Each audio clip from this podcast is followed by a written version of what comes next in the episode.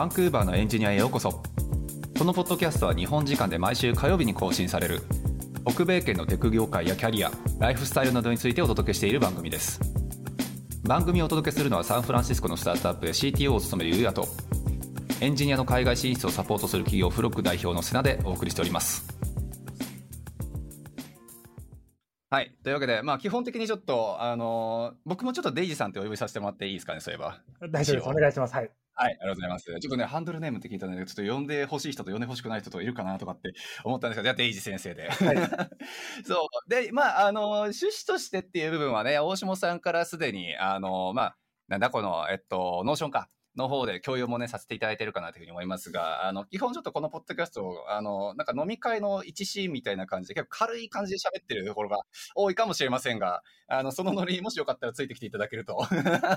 非常に楽しみだと。はい。よろしくお願いします。で、そうですね、あの、趣旨的な部分、一応、 Notion にも書いてあるんですが、まあ、聞いてくれてる人もいるかなと思うので、ちょっとだけ振り返りをさせていただくと、あの、まあ、ここ、何回くらいですかね、大島さん？4回 ?3 回くらい？4回くらいか、にわたって、あの、エンジニアから起業家目指される、もしくは起業フェーズにジョインされるっていう方々の、ちょっとまあお話聞いてみようぜ会っていうのを実はさせていただいていて、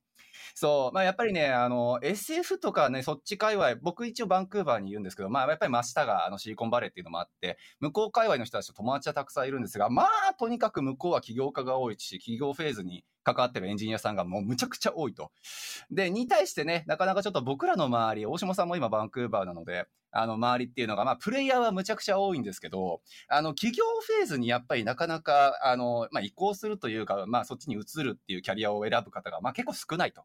いうのがありまして、まあ、何の理由があるのかなっていうのを一緒に紐解いていきたいなと思っていたときに、ちょっとエンジニアフェーズで、あエンジニアの立場で、えっと、企業フェーズに今いらっしゃる方々にちょっとお話を聞きながら、まあ、いろいろとちょっとメリット、デメリット、なんでそっちになったのか、経緯だったりとかっていう部分を、いろいろとお話伺っていると。いうような感じなので、はい、ちょっと本日のゲストということで、かあの、紹介がだいぶ遅くなりましたが、デイジさんと。よろしくお願いします。はい。はい、よろしくお願いします。大島さんとデイジーさん、確か、もうお知り合いだったんですよね、確か？そうですね、ツイッターであのご連絡させていただいて、はい。なるほど、なるほど。はいで、ちょっと軽く自己紹介ももしよかったらいただきたいなっていうふうには思うんですけれども、まあ、えっと、 LinkedIn の方なんかは僕らはちょっと拝見はさせていただいているんですけど、一応デイジー先生の方から、はいあの、お言葉いただいてもいいですか？はい。えっ、と、デイジーこと西浦です。あの、 Sardine AI というはいアメリカの会社でHead of Engineering をしていて、 Sardine AI はあの、アメリカのシリーズ B のスタートアップで、不正検知うん、コンプライアンス、ペイメントなどのサービスをフィンテック向けに提供してて、で、僕そこに、えっ、と、まあ、第1号社員みたいな形で入って、今シリーズ B 社員100人ぐらいのところまで成長しました。素晴らしい。ありがとうございます。ね、さっきちょっと資金調達のリストとか見させていただいたんですけど、もう名だたる会社から、なんか Andreessen とかなんか出てたよね、みたいな、シリーズ B の時にね、入っていたっていうのが見て、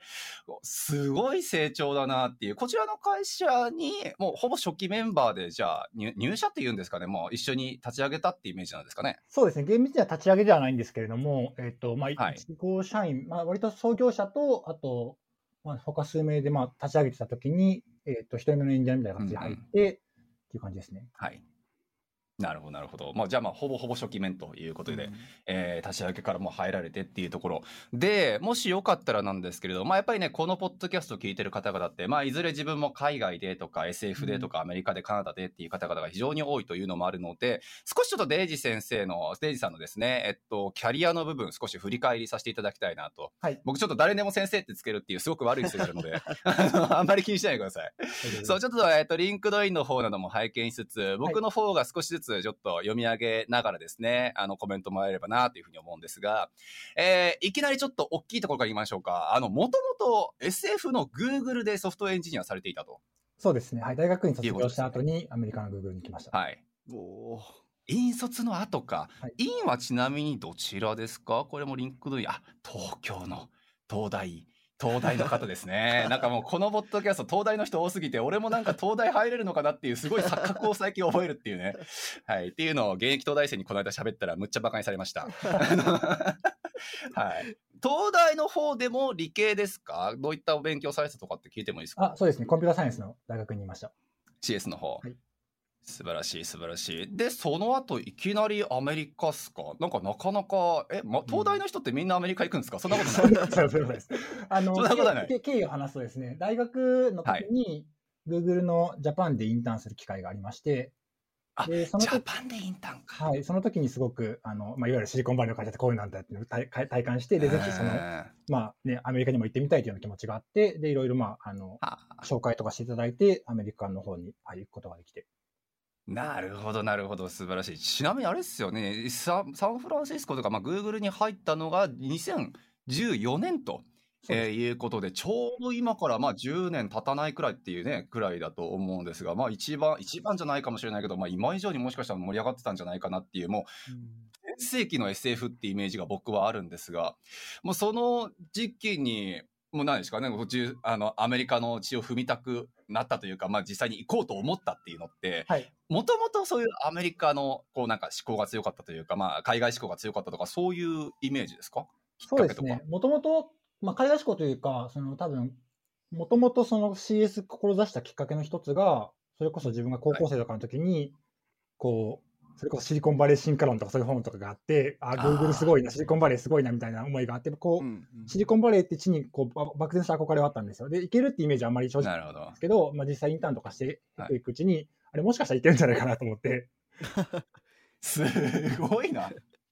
もしかしたらいけるんじゃないかなって思えるのがすごいけど、最近ちょっとね、やっぱり僕らの周りでもまあ、の、一旦カナダで就職した、テック系に就職した後に Google とかね、結構まあ、ビッグテックはやっぱり今から目指すっていう方々も多いので、まあ、実際ちょっとビッグテック後からね、スタートアップっていう部分の路線というかキャリア路線についてもいろいろお話伺えればなと思うんですが、一旦ちょっとキャリアの部分ね、ちょっと終わりというかさせて、あの、もうちょっと次に進めさせていただくと、その後、えー Google の方を、えっと、まあ、3年くらいですかね、はい。勤められた後、えーボルトというですね、えっと、会社にまあ入社されて、ボルト僕実はずっと知ってたんですけど、あの、あの、入ってる、そうそう、ボボルトに、えー入社したいって言ってる学生の応援をずっとしてたことが実はあって、そう。なのでちょっと僕自身がボルトむちゃくちゃなんか知ってるってわけではないんですけど、ね、SF では非常に有名な会社の一つかなっていうふうには思うんですが、具体的にはボルトの方で、えっと、この時は2017年からまだアメリカいらっしゃったってことですよね。もう普通に転職ですか？なんかヘッドハントとかリファラルとかですか？えっ、と、転職です。Google に3年いて、職。次、スタートアップ行きたいなと思って、ボルト当時まだ結構小さかったので、初期スタートアップ探してた時に、えっ、と、まあ、この会社いいなと思って入りました。ああ、そうなんですね。しちなみにボルトが小さい？それ、えっと、今は、えっと、その当時入られた時は2017年か。そうですね。僕が入った時はシリーズ A で、はいまだウェブサイトもステルスで、社員が、社員がはいはいはい10人、15人ぐらいかな。うーんそんなち、え、てか今何人くらいいるっすか知ってます？ちなみに。今、ボルトの T シャツ着てますよね、ちなみに。実はボルト結構人が増えて、僕が辞める時にはい150人ぐらいだったんですけど、その後また採用拡大して数百人まで増えたんですが、今不景気で2回レイオフをして、かなり減っているはずあらあらなんで。はい。あなるほど、なるほど。ちょっともう、なかなかリリセッションには勝てないと。そうですね。なるほど、いう部分がありということですが、まあ、それでもね、ボルトの方に入られてっていうところ、ちょっと僕、なかなか、あのー今、噛み砕いて解釈、理解できてなかった部分が、Google に最初入って3年間って、はいこれはちなみにビザ的には H1B ですか？です。はい。です。はい。で、その H1B のステータスのまま、ボルトに転職ですか？実は Google にいる間にグリーンカードを取っていただいたので、おー取ったんだ、やっぱり。はいいや、素晴らしい。最近グリーンカードね、なんか取るのにすごい苦労してしたって方のね、ツイッターがちょっとバズっていたりするので、あの そう、し知ってるかもしれませんけど。ね、なるほど、なるほど。グリーンカードじゃあその3年間の間に取得して、で、もうアメリカのじゃあ永住権も持ってるっていう段階で、ボルトの方にじゃあ転職をされ、はいで、そこでは、えーまた同じくらいですかね、3年間。これ3年間、あの、その地になんか身をなんか置くっていうのってなんか決めてるんですか、ちなみに。なんか飽きちゃうんでしょうね。特に決めてあそうなんですか。か。いやなんかさ3年あちょうど両方とも3年やってあ多分石の上にも3年系の人かなっていう でも絶対楽しかったでしょうからね素晴らしい素晴らしいなるほどですねでボブルトの方に3年いらっしゃってそこではまあスタッフエンジニアこの時はもうスタッフのまあポジションで働かれていていたっていうか3年で働い Google 入った後その後スタッフってすごいですねそうです。まあ、あのスタートアップなので、こう、インフレしてるっていうのもあるんですけど、その初期からいたので、それこそ僕僕が辞める頃には結構その古参エンジニアみたいな感じになっていて、なのでスタッフというあの役割を与えられて、いろいろこう、なんていうんですかね、マネージャーみたいなこともしたりとか、はいはい。テクニックなことしたりとかっていうのをやってました。なるほどですね。素晴らしい。てか、ボルトの初期面ね、ほぼほぼ結構初期フェーズで入られていてっていうので、スタッフエンジニアされていたって、もうキャリア的にこれ以上強いものがあるんかっていう、なんかあれに見えなくはないですけど、大島先生ないですか？ここまでなんかツッコミは。えツッコミというかもうなんか本当になんかエンジニアとして理想な、ね 理想の理想中の理想で、これ、ね、デイジーさんの話をずっと聞いている方が、もしかしたら今日はいいんじゃないかっていう あの気がしますが。まあ、ただ、はい。そのやっぱりその Google にいて3年間いて、なぜそのスタートアップに行こうと思ったかっていうのは今聞いた方がいいですか？後で聞いた方がいいですかね？あでも今聞いてみましょうか。サーディンの話はね、最終的にはむっちゃ時間かけていただくと思うので、ちょっとそこの話じゃあ深掘ってもいいですか、?Google っていう超大手から、い。まあボルトその当時はおそらく知られていなかったであろう、まああまりね、あの有名ではなかったであろうっていう会社になぜ入ろうと思ったのかっていう。もちろんです。あの今井さんの回も聞いたんですけど、結構共感する部分が多くて、はい。僕もスタートアップ入る理由って、あのオーナーシップとインパクトだと思ってて、うん Google ってイ。ンパクトめっちゃある会社じゃないですか。なんか自分の出したものがそれこそ何百万人に届くんだけど、でも自分のインパクト考えると、なんか自分はこの画面のピクセルをちょっと動かしただけとか、あるいはその、なんか自分はこのフィーチャーいけてないと思うんだけれども、マネージャーのマネージャーがこういうとこやらなきゃいけないのはどうしてもあるんですよ。で、それ考えたときにな、るほどね。自分自身で決めて、で、自分自身の、うん。なんていうんですか、自分が100%この機能をゼロから作るみたいなのをやりたいと思ったときに、スタートアップの方が絶対いいと思ったんですよ。っていうのが一つと、で、もう一つは、うん当時は Google にいて、なんていうんですかね、大規模ソフトウェア開発はなんとなく分かった気持ちになったけれども、うんじゃあ自分でデータベース立てて、自分でサーバー立ててっていうのは正直全然分かんないんですよ。それって Google ってもう全部隠蔽されてるから、なんか既存のコードをいじってるとなんかいい感じにできるんだけど、ゼロから物作れるのかって思うと、あれ作れるのかな、自分みたいなのがあって、その、うんまあ、へエンジニえ。アとの成長を考えたときに、スタートアップの方がいいんじゃないかっていうのが一つと、まあそのオーナーシップ、はいえーインパクトみたいなところで考えて、スタートアップだなと思いました。はあ。なるほどですね。なんかインパクトっていう言葉も本当に人によってなんか捉え方確かに違うだろうなってちょっと思いましたね。なんかね、自分のこう責任範囲を広げて、で、やれることがたくさん裁量増えてっていうのインパクトと、ね、うん今、先ほどおっしゃった部分のような何十万人、何億人という人たちに届けるという、まあその人数的な意味でのインパクトと、で、なんかなかなかその辺エンジニアによって捉え方違うのかなっていう気もしたんですけど、大島さん的にはそういう意味で言うんだったら割と結構 Google 的なね、なんかたくさんの人にやっぱり広めたいみたいなインパクトの方が、なんか重要視しているキャラクターって言ったらあれかもしれないけど、人かなってイメージもありますが、そんなことはない。あもちろんやっぱそのねエンジニアとしてはそれが一番理想ですけども、はい。まあやっぱさっきレイジさんがおっしゃったようにうんなんかその 歯車の一部となってやるのかなんか自分でゼロから作ってなんかインパクトを出したいのかっていうのは僕は後者の方が結構強くてなるほどっていう。のがありますねはい素晴らしい素晴らしい。なるほどですね。実際ね、こう前回の、まあ、今井さんの時もやっぱりそうだった、そうまあ、同じことを聞かせていただいたかなと思うんですけど、やっぱりその自分の責任範囲っていう部分がどんどん広がっていくっていうことに対して恐怖感じる人たちはね、やっぱいるんだろうなっていうのは、意外と前回その話させていただいた時の、なんかスタートアップとかそっちに、まあ、向いてる人向いてないみたいなの分岐点の一つかなっていうのは話していたんですけど、えーっと、実際デイジさんの時の、まあ、心境に戻ったとして、その部分に対する、ね、歯車の一つ言ってしまうと楽じゃないですかっていうね。なんかそういうなんか、あの壁みたいなものって、メンタルバリア的なものって別になかったですか？どうですかね。まあ、実際入ってみて、すごく裁量与えられてたので、あ、こんなこともやっていいんだみたいなのもいろいろあって、例えば Google だと本番データの変更って全然できなかったんですけど、ボルトだと本番 DB に開発マシンから簡単にアクセスできて、まあ、なんだったらもう直接書き換えちゃうみたいなのがあって、なので恐ろしいこんなことができていいんだろうかみたいな恐怖はあったんですけど、でも やっぱり振り返って考えると、僕はそっちの方が向いてるというか、自分ができることが多い方が、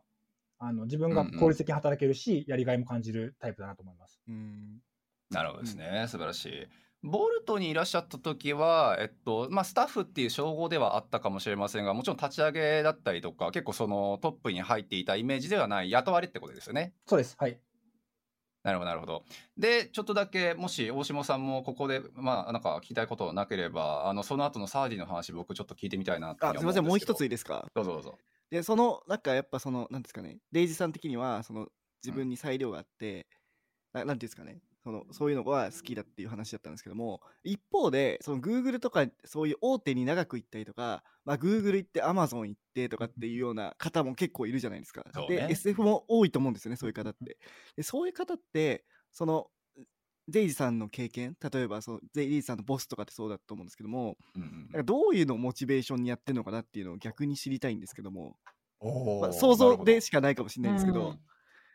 僕はあの自分が面接官の立場ですごいたくさんの人面接してて、でその人がそのスタートアップに行きたいのか大企業に行きたいのかみたいな話を聞いて、たたった時にはそのうちの会社向いてないと思うよという話をしたりとかするんですけど、その大企業に向いてる人って、まあ、いろんなパターンがあると思ってて、一つはその単純に金銭的な安定が欲しい方ももちろんいらっしゃいますし、もう一つはその多分、なんだろうな、まあ、会社のミッションに本当に共感してるって人も多分いると思うんです、Google とかだと。うん。うんうんうんで、まあ、あとはそのライフワークバランスをもうちょっと安定したところで、まあ、これも結構企業によりますけどね、っていうところが、うんうんうんと、あとはその多分チャレンジをどこに見見出すかっていう話で、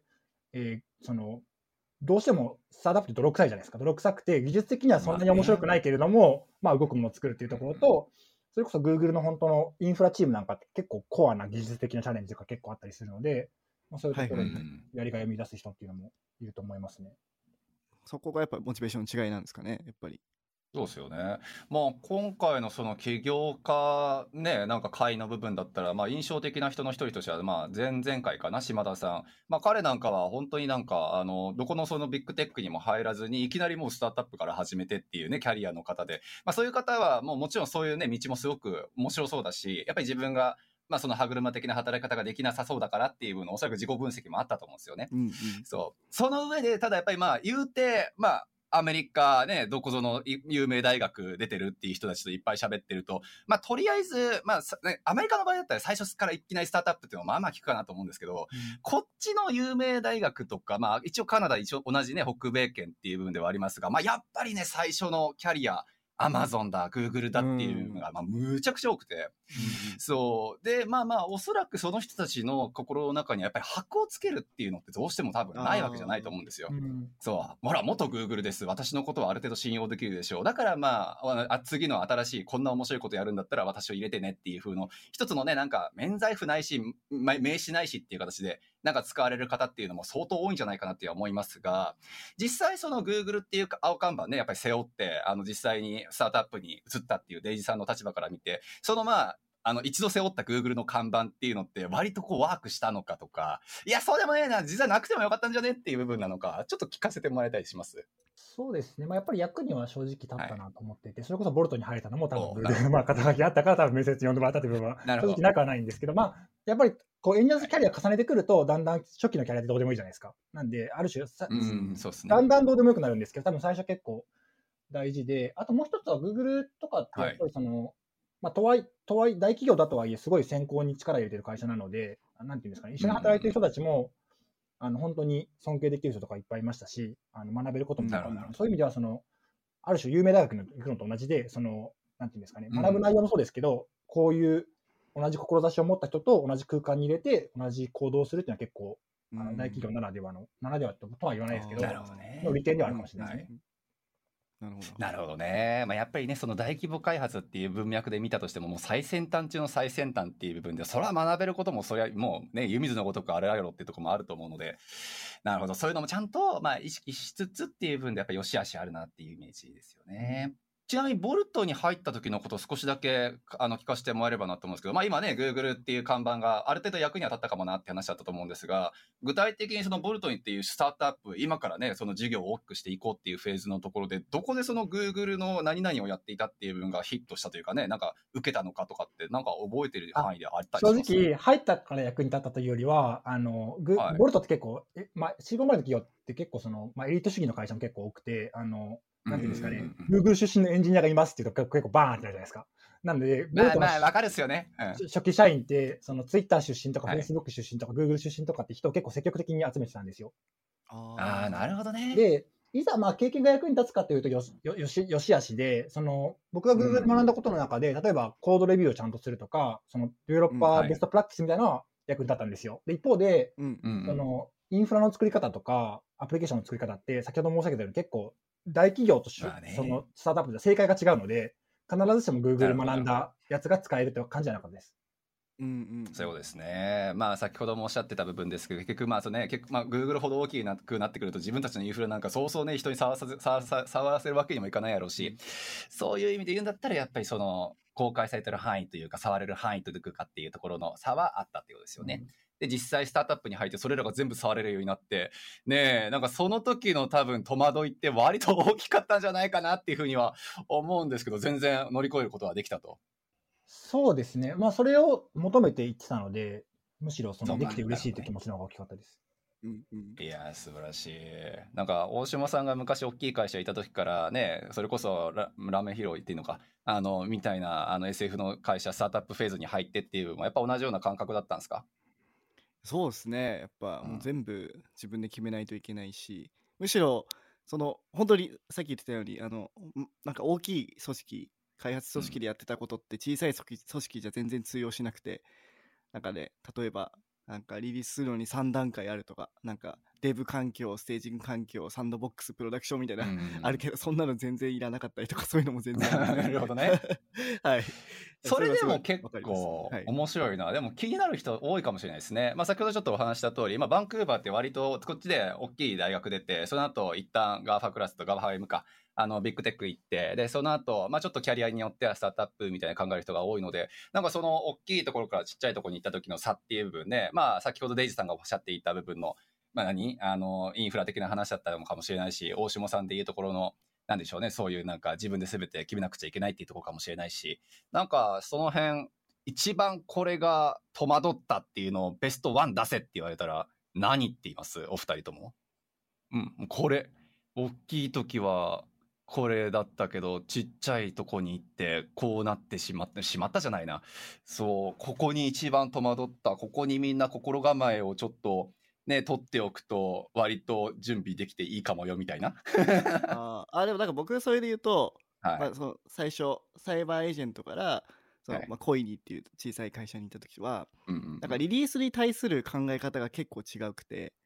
そのサイバーエージェントの時はそのププロダクションにコードをリリースするっていうことはもう結構すごい神聖なことみたいにされていて、はいはいはいはい。なでもバグを出してしまうと例えば300万人とかあのユーザーがいたのでその人たち全員に影響出てしまうみたいなのはで結構こう神経を尖らせ研ぎ澄ましてなんかこう、ヒリヒリしなががらリリースしてたんですけども、やっぱそういう小さいところに行くとリリースしてちょっとバグがあってもあじゃあ直せばいいやみたいな感じで な。るほどね。そういうちょっとなんかあのなんかギャギャップはありましたね確かに、うん。ああ、なるほどね。じゃあ、まあ、大企業の感覚のままで、そこにちょっと携わっていると、メンタル病むよってことですか？まあ、どっちがいいのかわからないですけどもちろんリリースはね、神聖なものにすべきですけどもそこまで神聖にすべきかどうかっていうのはその会社の規模とかによって違うのかなっていうのはありますねはいなるほど。まあ、確かに、キャリチャープ、キャルカルチャーによってね、結構、あの、分かれ道があるとこかなと思いますが、はい素晴らしい。ありがとうございます。なんか、デイジさん的に、こう、一言ありますか？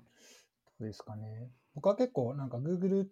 っていうか、まあ、多分大企業って結構スペシャリストが多いと思うんですけど、そのバックエンドスペシャリストとかうんフロントエンドスペシャリストとか。なんで、そのスタートアップに行くと結構フルスタックであることを要求されて、ああ、まあ、そう、フロントエンド、バックエンド、インフラ、QM。結構結構今日っていろんな業種がソフトウェアエンジンになってると僕は思ってて、うん。データサイエンティストもだんだんエンジニアの技術が必要になってくるし、デボプスもなってるし、あそういう意味ではソフトウェアエンジニアがフルスタックすごいやりやすい時代ではあると思うんですよね。なので、ああ、なるほど、あなるほど。これもできるんだ、これも僕の担当範囲なんだっていうのは結構、あの、驚きというか。でやってみると意外とまあ、その、つ考えが通用するところも結構あったので、あ、こういうこともできるんだなっていうのは結構驚きでしたね。なるほどですね。素晴らしい。それ面白いな。割とね、なんかこのポッドキャストには SRE キャリアの方とかもすごくたくさんね、出てきてるかなと思いますが、スタートアップでそんなあの便利な職種いると思うなよっていう 部分だったりとかも含めての多分お話。それはあるそれあるかもしれないです SRE とかはすごいあのギャップかもしれないですよね確かにうんプロほどはできないんですけど、なんとなく全部50点やらないといけないんで、やうんそうですよね。いやー、面白い。ありがとうございます。そしたら、大丈夫？次行っちゃってもよろしいですか？僕は大丈夫です。はい。はい、OK です。というわけで、えー今、ボルトのところまでお話にいろいろさせていただいて、まあ、Google からやっぱりボルトっていう、その時は小さかった会社にね、ジョインしたっていう話だったかなと思うんですけど、まあ、その後、さらに転職をされていまして、2020年ですかね、の時に、えっと、サーディンという、まあ、クレジットカードとかの決済する時の、まあ、トラブルだったりとか、何か問題て摘出だったりとかっていうところを API かましてなんか摘発するみたいな感じの、おそらくサービスかなって僕は認識しているんですが、そうですね。えーそんなイメージでよろしかったですかね？広くフィンテックとクリプト向けの会社さん向けに不正検知やってます。はい。いうことですよね。ありがとうございます。不正検知の会社と。で、こちらの会社は、えっと、もう創業メンバーという、えっと、認識でよかったんでしょうか？えっ、と、第1号社員というか、まあ、ただ、プロトタイプはすでにあったんですけれども、まあ、エンジニア1号としていろいろ作りました。なるほど、ありがとうございます。で、肩書きとしてはヘッドオブエンジニアリングっていうことで、もうエンジニアのヘッドと、えーいう形で今されているということで、もうキャリア的に何なのこれっていうしかないですよね。Google ソフトウェアエンジニア、その後 Bolt のスタートアップでスタッフエンジニア、えーその後 Head of Engineer っていうことで、なんか、これに対して何か文句つけるやつってどういう神経してんだろうっていう。はい。ということで、まあ、ここがいきなり、まあね、また今までその Bolt っていう会社でスタートアップ的な働き方をされていたんだろうなっていうふうには思うんですが、まあ、そこからのやっぱりキャリア一応チェンジということにはなるとは思いますが、同じくまたスタートアップフェーズ、しかも、ま、かなり初期のタイミングっていうことだと思うので、まあ、実際これはなんでしょ転職されたのかとか、なんかどういったモチベーションでこのチームに入られたのかとかって聞いてもいいですか？あの、ボルト2、3年いまして、で、あの、いろいろ楽しくやらせてもらったんですけれども、会社の規模がやっぱり10倍とかになってくると、当然その、まあ大規模業とまではいかないですけれども、中企業病みたいな、だんだはんミーティングが増えて、こう、調整する人が増えてみたいなことになってきて、で、やっぱり自分何が楽しいかって考えたときに、初期が一番楽しかったなと思って、で、なんか多分大島さんもあの起業されてるか分かると思うんですけど、スタートアップって結局、まあ、僕の考えでは、そのオーナーシップとかインパクトって意味で考えると、まあファウンダーが多分一番楽しいなと思ったんですよ。で、多分次が1号社員かなんかなるほどね。なので、最初本当にそれこそ起業するのがいいんじゃないかと、まあ、したしたらしたいのかなみたいなことも考えていろいろ話したりしたんですけど、まあ、どうもいいアイディアもないし、あの、まあ、パートナーもいないみたいなところで、じゃあスタートアップ第1号社員で入れるところってあるかなみたいな感じで探したときに、たまたまあのご縁があって、まあ、出会ったので、サーディンという会社にあ、入りました。そうだったのか。はあ、素晴らしい。でも、じゃあ、それもう本当に、そのね、ボルトでそれなりにやってって、で、中堅規模になって、まあ、規模も大きくなって、まあ、やっぱりでも自分はスタートアップだなっていうふうに思った時、探したら、たまたまその時、サーディンがもう創業する瞬間だったみたいなイメージですかね。もう狙ってたというか。そうですね、あの、エンジェルリストっていうスタートアップ専門のサイトがあるんですけど、そこで普通に、あの、はいはい仕事探ししていて、で、その中で一番その、まあ、怪しいというか、一番情報が少なかったのがサーディンで、面白いですね。大体エンジェルリストって情報を得るためにさ、あのね、みんな探してると思うんですけど、むしろ情報少ない会社を探したと。そう。で、なんてかっていうと、その、そもそもそれが、なんていうか、求人を書く人はいなかったんで、誰も、すごい適当な 求人だけ書いてあって、で、でも結構その、ドメインが、僕がボルトでやったこと近かったので、お話だけ聞いてみようと思って話聞いてみたら、すごい、あの、面白いビジネスだし、あの、可能性があるなと思ったので、はそうなんだ。えー、求人でなんだ。なんか、てっきりあの知り合いのとか、なんかミートアップであってとか、そういう感じだと思ってました。じゃないんです。違うんですね。はい。えそれでヘッド・オブ・エンジニアリングっていう肩書きを与える CEO も CEO でなかなかそうなんですよ。それで言うと、最初は、はいあの、シニアエンジニアとして入って、で、まああ、なるほど。出し崩し的にというか、だんだん組織が大きくなってくると、誰かマネージャー必要だよねみたいな感じだったので、はい、あの、ヘッドにさせていただきました。なるほどですね。いや、なんか、今まで聞いてきた流れの方とはだいぶ一線を置してるというかね、なんか、そういう人たちで全員、もう本当になんか初期メンバーとかで、あの、トップで、まあ、ヘッドをやっぱり務められてる方って全員リファラルかリファレンスなのかなって勝手に思っていたんですが、いや、素晴らしい。なんかそのバイタリティすごいですね。割とだって、Google に私言いました、ボルトでスタートアップも経験しましたっつったら、まあ、言い方あるかもしれないですけど、やっぱりこうなんかリファラル待つみたいな人も多分いるとは思うんですよ、正直。でもその中でやっぱり自分は今のキャリアこれやから自分から動かないとっていうふうにその時デイジさんは考えられたってことですよね、きっと。そうですね。まあそんなにかっこいいものではなかった。単純にあの、ボルトに飽きちゃったので転職したいなと 思って。飽きちゃったはい。まあでもデイジさんは最初はシニアだったかもしれないけど、やっぱりそれだけのやっぱり信頼をちゃんと勝ち得るだけの経験と実績とっていう部分を、そのね、やっぱりまあ、サーディンさんでも、あの、積み上げられたということで、今ヘッドのおそらく位置にいるのかなと思うので、そういうすごくレアな事例かもしれないけど、いるということで。いや、だから、大下さんみたいなパターンが俺は多いと勝手に思ってたと思う。あの、前の例えば SF の会社がね、なんかちょっと、はいはいいや、離れなくちゃいけなくなったから、はいはい次見つけてんだってなんかツイッターかなんかに投稿したら、私んとこ、私んとこって来るのが、なんか、流れかなって俺も勝手に思ってたもん。ー、いや、そうですね。まあ、あとは、すごいのがやっぱそうどんどんどんどん小さいところに行ってるのがすごいなっていうのは単純に思いました。ねはい間違いない。まあ初期フェーズがやっぱね先ほどお話にあった一番楽しかったなっていう部分、それはおそらく思い出話的にはボルトのやっぱり初期のことをね思い出されるっていうの話なのかなっていうふうには思うんですが実際同じような感覚で仕事できてました？そのボルトにいた時の初期フェーズと今のサーディンにいた時の初期フェーズなんか相違点とかあるんだったらなぜっていうのは聞きたいなって思ったんですけど。そうですね、まあ、サーディンの方がより初期に入れたので、ボルトの僕もあの5人目のエンジニアとして入ったんですけれども、やっぱりどうしてもその、なんていうんですか、先人が残した遺産みたいなのってあるじゃないですか。あああ間違いないなるほどね。で、その例えばその設計が気に食わないんだけれども、まあ、当然書き直してる時間はないので、そのまま行くしかないみたいな。で、うんもううんそれこそ Google とかにいると、もうそれしかないんですよ。基本的にはもう既存の運用でどう泳ぐかみたいな。で、それ、違。うのを求めてボルトに行ったんだけど、まあ、多少はやっぱあるじゃないですか。で、それこそサーディンもまあねまあ、全くゼロじゃなかったんです。まあ、それがだから、ある程度、うんもっと初期からできたので、まあ、それは良かったですと。はいはいもう一個は、ビジネス的にも、本当にどれが刺さるのかっていうのを模索している段階で、一緒にあの、うんまあ、セールスのお手伝いとかさせてもらって、あ、こういうのがあの役に立つんだっていうのを割とこう自分の肌感として勉強できたのは良かったです。はあ、そこなんかむしろ避けたがるエンジニアも多そうだなって気がしますけどね。例えば、えなんか私の仕事はコード書くこと。で、その営業は営業のあなたの仕事っていう分で、なんか分けたがる人もそれなりに多そうだなって気がするんですけど、デイジさんの場合は、あ、これがなんかそういう営業フェーズでセールしなくちゃいけないポイントなんだっていうことを学びとして捉えたってことですかね。そうですね。僕はあの B2B の SARS が好きなんですけど、なんでかっていうと、その自分のやったことが結構数字に出るじゃないですか。で、例えばこの機能を作ったら、これぐらい売り上げが立って、まあそれはつまり、ニアイコール役に立ってことじゃないですか。これぐらいそのお客さんのうん役に立って、まあ例えば不正を減らせて、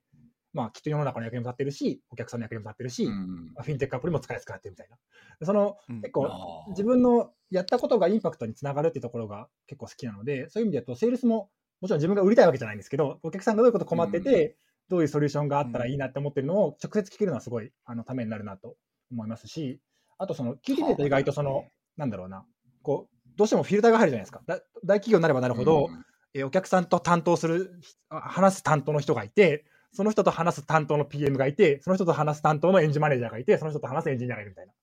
で、まあ、もちろん必要なんですけど、なるべく近いところでそとと特に初期の間は聞くことができたので、その、なんだろうこ、こういう問題があるんだったらこういうソリューションができるよっていうのを結構提案できたので、それは楽しかったです。うんなるほどね。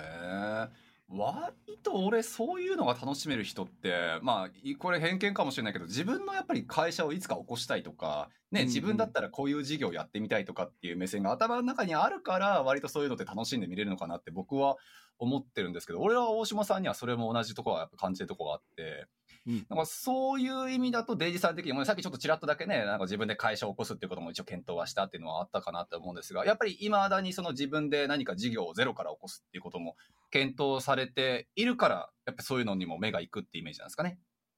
と、3年前思ったんですよ。サーディン入りますと思ってたんですけど、いざ入ってみると、なんだろうな、やっぱり CEO ってめちゃくちゃスキルがあるなと正直思っていて、自分にはできないなって気持ちもちょっとあります。なんで、その、なんだろう、まあだからね、あ。の、やってみたい気持ちが半分、とはいえもう大変そうだから、なんかそういうのは やってくれる人がいるといいなって気持ちも半分です。なるほどなるほど、まあ、自分の役割としてのやっぱりそのエンジニアのね、はい。やっぱりフィールドっていうところで初期フェーズでやっぱり貢献するっていうのが、もしかしたら自分の泳ぐ池なのかなみたいな、うん。そういったイメージももしかしたら出てきたかもということですね。はあ、そこ大下さんとちょっと変わるんじゃない大下さん結構ねそのなんかなんか初期フェーズだったりとかその自分の会社やったりとか自分でアイデアをなんか実現するみたいなところってなんか好きそうじゃないですか。あでも多分あの言ってること同じだと思いますよ僕デイジさん。とあ僕もやっぱ CEO としてうん。例えばなんか資金調達のためにめっちゃあの企業あのねあのプレゼンしたりとかなんかセールスでがっつりお客さんともうがっつり自分でこう開拓してコールドメール打っていくとか、っていうところはやっぱさすがにそれをそれを主とはしたくないなと思っていてうんやっぱりそれををだ誰かとがそういう専門の人がいてで僕はそのどちらかというと技術でまあ被る部分ももちろんありますよねセールスの。なんですけどそこをやりたいっていうのがあるんで多分そそこ同じじゃないですかね多分。ああ、なるほどね。いや、でもそうか。いや、でもそうなのかもな。いや、実際ね、僕、この間人生初、なんかピッチされる側に立つことができて、むっちゃ勉強になったんですけど、あれを大下さんがやってるイメージ全くわかんない。この授業は将来的にこういうなんかセールスポイントがっていう。なんか全然わかんないもん。なんかコードの話と API の話しかしてなさそうだもんな。なるほど。まあじゃあまあそこは本当に適材適所っていう分でね、やっぱりこう、割と自分が立つフィールドっていうところも、まあ見極めての判断というのがあるのかなというふうに思いますが、ありがとうございます。で、実際まあちょっとそうですね、大下さんのフェーズもそうだし、まあ大下さんの今いるフェーズがむちゃくちゃ大きくなっていくと、ね、このサーティンみたいなところが見えてくるのかなっていうふうには思うので、なんかそういった意味で言うのであれば、その本当に土初期のね、フェーズからっていうところで、本当にその、な何人目でしたっけ？そのサーディン入られた時のメンバーって、デイジーさんで。正社員としては一人目です。一人目か、正社員一人目か。えちちなみに今エンジニアって何人いるんですか？確かに。今、エンジニアリングオーグに30人ぐらいいます。35人ぐらいすごいえ、創業時期から数えてもまだ3年くらいってことですよね、多分。そうですね。はい。去年かなり採用拡大して、社員がそれこそ20人とかあそう50人とかにしちゃったので。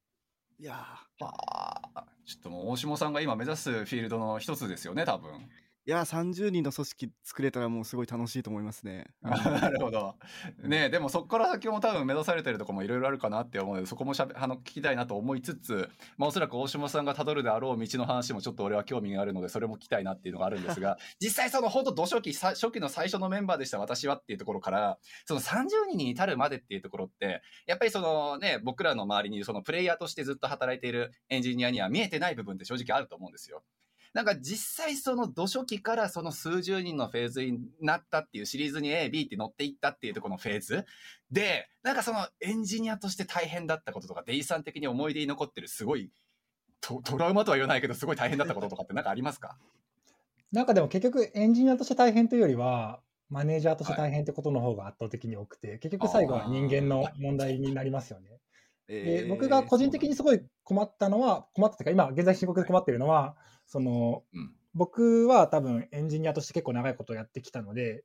だし、まあ、コードベースもそれなりに知ってるので、それなりに多分早くコード書けるんですよ。だけど、自分がコード書いてたらさすがに30人組織回らないんで、じゃあどこを他の人に任せてっていうところがまあ一点と、もう一点はそのチームがススケールしていくにつれて、こういろいろ、なんていうんですかね、最適な働き方って変わるじゃないですか。5人の時はうまく回したやり方も30人になると回らないからっていうのが結構、その、この3年間の間で多分2回か3回ぐらいその、はいなんですかね、進化するフェーズが組織が。その時あにこうど。どうやってこうす変えていけばいいんだろうっていうのを結構僕もやり方わからないまま模索してたんで、それが結構まあ大変といえば大変でしたね。はあ、なるほどね。なんかそれこそビジネスとある程度歩調を合わせなくちゃいけないとこもあるじゃないですか。ビジネス的にここのフェーズで、まあ、調達じゃあ、まあ、かますから、それに合わせて機能を例えば拡充すると提案するだったりとか、じゃあそれに合わせてエンジニアのフェーズをもっと進めようとかって、なんかそういうのも含めた上でおそらくね、ちょっとフェーズがバッと変わる瞬間ってイメージかなとは思うんですが、実際それをまあ経験されたデイジさん的に、なんかそういうなんかスタートアップならではの忙しくなるフェーズっていうのがどうせ来るんだから、仮に過去に戻るとするんだったらどういう準備してたら、なんか心構えだったり、ドキュメンテーションだったり、ちょっとなんか、アドバイスをするかなっていうのは、ちょっと聞いてみたいなと思うんですけど。最近になって僕ようやく他の CTO の方とかとお話しすることが増えてきたんですけど、うんやっぱり同じなんですよね、はいはいみんな抱えている問題っていうなので、結構その、まあね。自分がエンジニアの時ってマネージャーに相談すればいいじゃないですか。だけど、うん自分がマネージャーになっちゃうと相談する相手いないじゃないですか。そうっすよね。CEO に聞いてもそう CEO 別にエンジニアのこと知らないから、っていうことで結構横のつながりが大事だなっていうことをまあ改めてこう痛感していて、なんでその、ある種ネットワークみたいな、その CTO グループみたいなものをこう結構作っていくのが結構大事だなっていうのを、まあ、痛感してます。うんああ、やっぱなんか言ってる人たち似たようなこと言うね、やっぱりその辺は。そうですね。あと最近は結構そのそういう本とか、エンジニアマネージャー向けの本とかも増えてきてはいるので、そういうのも結構読んだりそうっすよねとかしてますね。なるほど、素晴らしい。最近そうですよ。なんかスタッフエンジニアリングとか、割と結構、まあ、ね、なんか長期でやっぱりエンジニアとしてのキャリアを積んだ人向けの本とかも割と出てきてるから、まあ、そういうので勉強しつつ、やっぱりコミュニティのやっぱり強さっていうのがあるってことですよね。SF 界隈だとやっぱりその CTO の横のつながりを広げるためのコミュニティってやっぱ楽っすか？見つけるのは。どうなんでしょうね。僕あの、投資家のつながりで、あの、そういうグループが一つあって、そこには、あの、まあ、時々お話、へー。あの、なんで、はい相談させてもらったりしてるんですけど、うんうん。SF、ミートアップとか僕正直あんま行かないので、多分、あの、うんうん。い行った方がいいんでしょうけど、あんまりそういう得意じゃないので、ミートアップとかが。あのあんまりいやでもなんかあの SF にいるとなんかミートアップすごいいっぱいあるイメージがあってなんかそれも一つの SF に住む魅力かなと思うんですけども、デイジさん的にはそれ利用してないんですね。僕は活用できてないです。単純に。コミュニケーションが苦手だから。え、今むちゃくちゃ取れてんじゃないですか？なんすかこれ。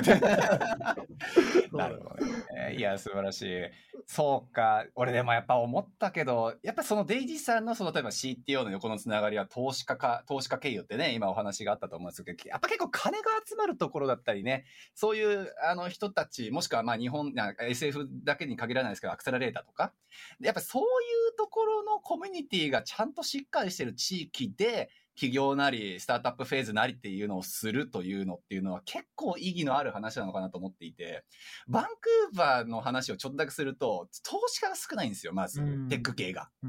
そう。だって SF 真下じゃないですか。車で2、3時、飛行機か。飛行機で2時間くらい行ったらもはや SF 同じ時差にあっちゃうから、もうそりゃ金必要になったらそっち行くよねっていう話で。うんそうだから割とね、まあ僕別に街の話をするわけじゃないですけど、それはまあ日本のどこの地域なんかも含めて言える、同じことが言えるのかなと思うんですけど、割と投資家だったり、お金がやっぱり集まってるところ、イコールその横のつながりが作りやすいというイメージが僕の中ではあるんですけど、それは感覚的にはデイジさんも同じような感じですか？そうですね。あとやっぱり SF がすごいなと思うのは、結構成功した人がいるじゃないですか。例えば Google でもう一山当てて引退した人が今度演じる投資家になってたりとか、あるいはそのスタートアップにアドバイザーとして入ったりとかしてるので、サーディンも初期の、あの僕が社員事故で入った時に、あの、人気付きの1年間限定のインタリム CTO が実はいたんですよ。その人はもともと Twitter のスタッフエンジニアで、もうそれこそへハイスケールなアプリケーションで作るか知ってるみたいな人とかが、結構その、はい。はい。はい。アドバイザーだったりとか投資家みたいな感じでいろんなところに入ってたりとかってするので、そういう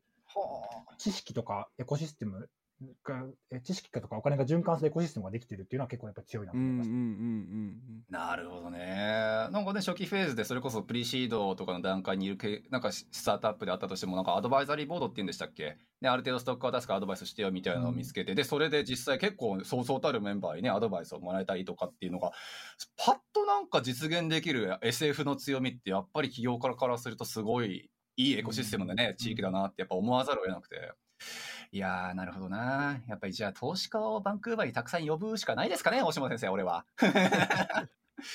まあ、あとは SF いいことよね。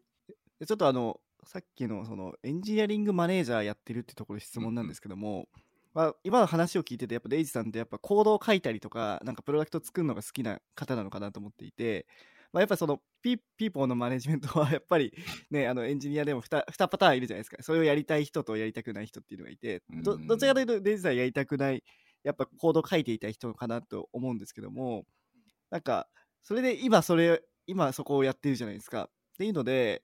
なんか本当だったら多分そなんかそれをやるってなった時にやめてんのかなとか思うんですよね。新しく転職とかされてるかなと思うんですけども。でやめてないってことはなんかそ他になんか面白みとかなんかいいところがあるからこう可能性を感じたりとかししてるからやめてないのかなとか思うんですけどもなんかその辺ってどう思ってますか？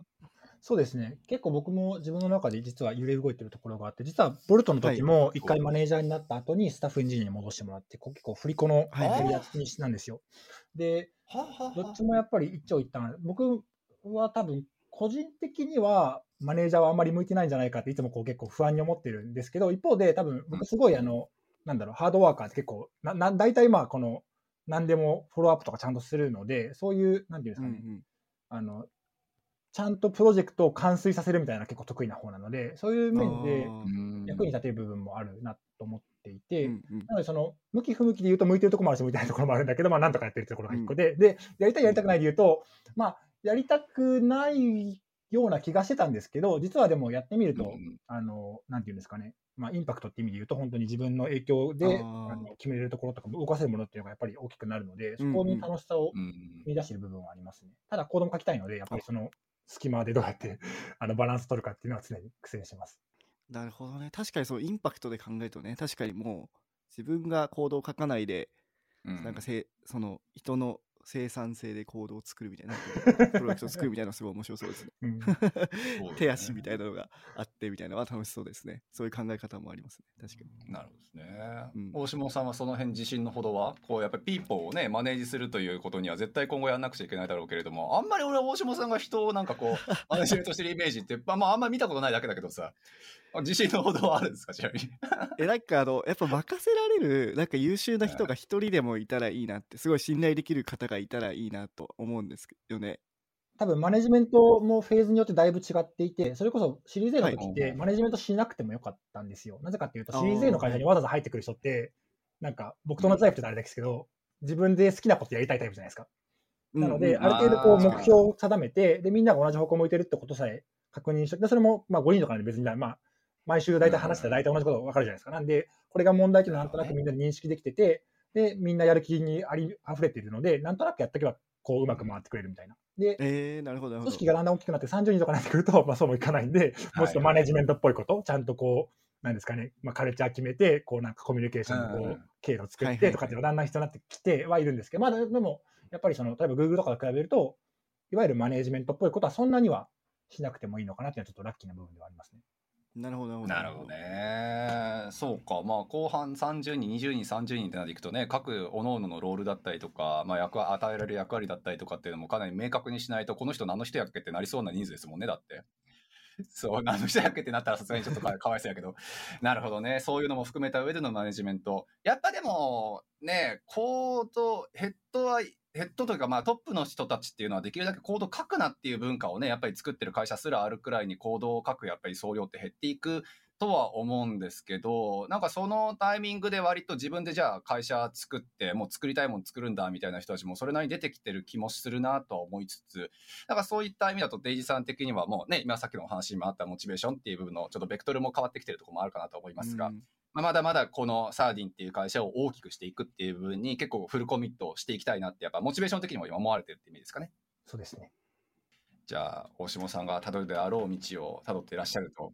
いろいろ参考にさせて、今後も相談させていただきたいなってすごい思ってます。はいはい。ね、間違いない。そうよね。だって CTO のこの横のつながりっていう意味で言うんだったらもう持っておくに越したことがないという文脈かなと思うので。はい、実はね、今回、あの、このシリーズは、あの、そういう意味でもやってます、僕は。ああ、そうなの？俺何も知らなかったんだけど。もう俺は喋りてえから喋ってるだけっていう。はい。はい、OK、素晴らしいです。はい。はい。他大丈夫？なんかちょっと聞きたい、聞き足りないとこあります？あ、スタートアップと、あの、レイジさんからのコメントで、えっと、スタートアップといっても幅広いので、えーそういう話もしたいですと。例えばうん、ストライプはスタートアップなのかみたいな話。これ面白いですよね。確かに、からスタートアップ入りたいって言っても確かに、いろいろ変わりますよね、確かに。はい。うん。俺、これすごい、なんか、この間ちょっとバトったばっかりなんですけど、実は。スタートアップってどこまで呼ぶかっていうところって割とね、定義も曖昧じゃないですか。なんか、革新的な技術やもしくは問題解決っていうのを目標に掲げ、それをもってなんか世の中の問題を解決するっていうの全般をスタートアップっていう人もいれば、なんかね、俺この間言われたのって、あの、僕会社カナダでずっとやってるんですけど、まあ言うて8年とか9年とかも経ってるんですよ。なので、まあ、古参、スタートアップ会話で言ってしまうともう古参だよねってさっき言われちゃってて。で、この間言われたのは、いや、もう5年とか経ってたらもうスタートアップじゃなくねって言われたんですよ。で、その文脈ひき 紐解いてみると、まあ要するなところはこう、調達入れて、ガッとそう成長する、この成長のスピードっていうのも含めた上でスタートアップなんだよってその人は言ってて、あマジか。じゃあ俺、何小規模企業？みたいな。そう、っていうのがあるんですけど、なんかデイジさん的な定義って何かあります？ちなみに。あ僕もでも、どっちかっていうと、多分ポール・グラハムって人が書いたブログだと、スタートアップってこう、グッと成長するのがスタートアップだって言ってて、あ、やっぱそうなのか。なるほどね。僕もそっち派です。ただ、そのスタートアップってやっぱりそのおっしゃられたように結構あるじゃないですか、ステージが。グロースなのか、アーリーステージなのかで、全然違うなと思っていて、例えばその、はい。グロースステージのスタートアップもわからないですけど、ウーバーとか、エアビーとかって、うんうんうんまあ、結構もう大企業ですよね、ぶっちゃけ。だから、その、うんうんそうスタートアップに入りたいって言ってる人と話してみると、よくよく聞くとなんか、そういうのがいいんだなっていう人もいますし、あーそれこそ、だから僕はアーリーステージが多分大好きなので、そのオーナーシップとかうんやりたい人は、ぜひぜひ皆さんこちらへって思ってるんですけど、結構それも温度感が違うなって思ってます。ウ。ーバーとかをスタートアップっていう人いるんですか？それちょっと俺びっくりしたな、今。うん、まあもう IPO しちゃいましたからね、あれですけど。えー、面白いですね。なんか、まあわかんない。俺、ストック的な意味でのインパクトも当然そのインパクトの一つに入るかなとは思ってるんですけど、ウーバー今から入って仮にちょっともらったところで、うん、みたいな 感じやろうから、なんか大島さん的にはある？なんか定義というかさ。まあでも上場してたらまあスタートアップではないなとか思いますけど、うんまあまあ、ずイメージね。はい、えあとはやっぱそうっすねそのアーリーステージっていうのがどのぐらいまでなんですかね？その急に急速にこう成長してるフェーズっていうのはなんかイメージだと B ぐらい過ぎるとあんまりそうでもないのかなとか思うんですけどそうですね。弊社は多分もうありじゃない気がしますね。あそうなんですねうんなるほどもう落ち着いグロースにてきてる入りかけている感じですかねうん。あーなるほどああ、なるほどね。そうだからそこになるともしかしたら他の会社と同じように組織がちゃんと作られて上と下とかができてるのでそそんうんなスタートアップ、スタートアップしてないのかなっていう気もしますね。なるほどね。じゃあまあ世の人たちが言うとこの私スタートアップで一発頑張りたいですっていう人たちっていうのはもう本当の本当になんかアーリーステージのもう初期メンバーのさっきもだっておデイジさんの話だったら5人からはじ入ったボルトとまあ1人目のエンジニアであったねあのサーディンとっていう部分ですらね、割とこの入った時の乖離っていうんですか？あの差があったっていうの話だと思うので、本当の初期じゃないとなんかお二人からするとねなんかスタートアップじゃないよっていう感じなのかなって読み砕けもしますが。そういうわけじゃないんですけど、ただそのスタートアップって多分言うときにど、どこに自分が行きたいのかっていうのは結構意識することが大事だなっていうふうには思います。なるほどね。いや、素晴らしい。なるほど、なるほど。いや、面白いですね。それちょっと、俺、ほん今度ちょっといろんな人に聞いてみよう。あんた、どの程、どのくらいがスタートアップだと思う、って、10人くらいに聞いたら割と答え見えてきそうな気がする。そうですね確かはい。了解です。ちょっとじゃあ、今日も飲み、あの、エンジニア系の飲み会が、この後、大下さんとあるので、何人かに聞いてみましょう。に。はい、はい、逆にちょっとあの時間もあれですけど最後なんかあのデイジさんの方から僕らに質問とかなんかこれ話したいとかっていうのはありますか？ね。人募集中とか？あそれでも全然いいですけど。そうですね、エンジニアは世界中で採用しているので、あのもしご興味があればお声掛けくださいっていうのと、あとあのお客さんも日本のフィンテックにもぜひ使っていただきたいと思っているので、よろしくお願いしああ、ます。そうっすよね。はいなるほど、素晴らしい。じゃあ、これを聞いてらっしゃる方で、あいちょっとこれセキュリティ的にこれ問題がもしかしたら抱えてるかもなっていうふうに思ったら、一旦とりあえずデイジさんに連絡いたしあのししたら、あの、なんかアドバイスくれるかもしれへんし、お客様になっていただけるかもしれへんということで。はいあまあ、ちょっとね、こっち聞いてる人ほぼ C だろうから、ちょっとあれかもしれないですけど。はい、そういったところでちょっとつながりがね、できてるといいかなと思います。あとはそんなところかな。そうですね。はい。はい。じゃあ、すいません。ありがとうございましたはい、ありがとうございました。お忙しい中いえい。はい、朝っぱらからありがとうございました。はい。はい。じゃあまたちょっとどこそのタイミングお会いできればなと思いますので、よろしくお願いします。はい。よろしくお願いします。ありがとうございます。失礼します。このエピソードを聞いたあなたの感想を Apple Podcast のレビューでお待ちしています。番組チームでコメント欄をすべて読んでいますので、えー今後の番組を良いものにするためにあなたの感想をお待ちしています。Spotify でお聞きの方は番組フォローをお忘れなく。フォローするだけで番組のサポートにつながりますので、ご協力お願いします。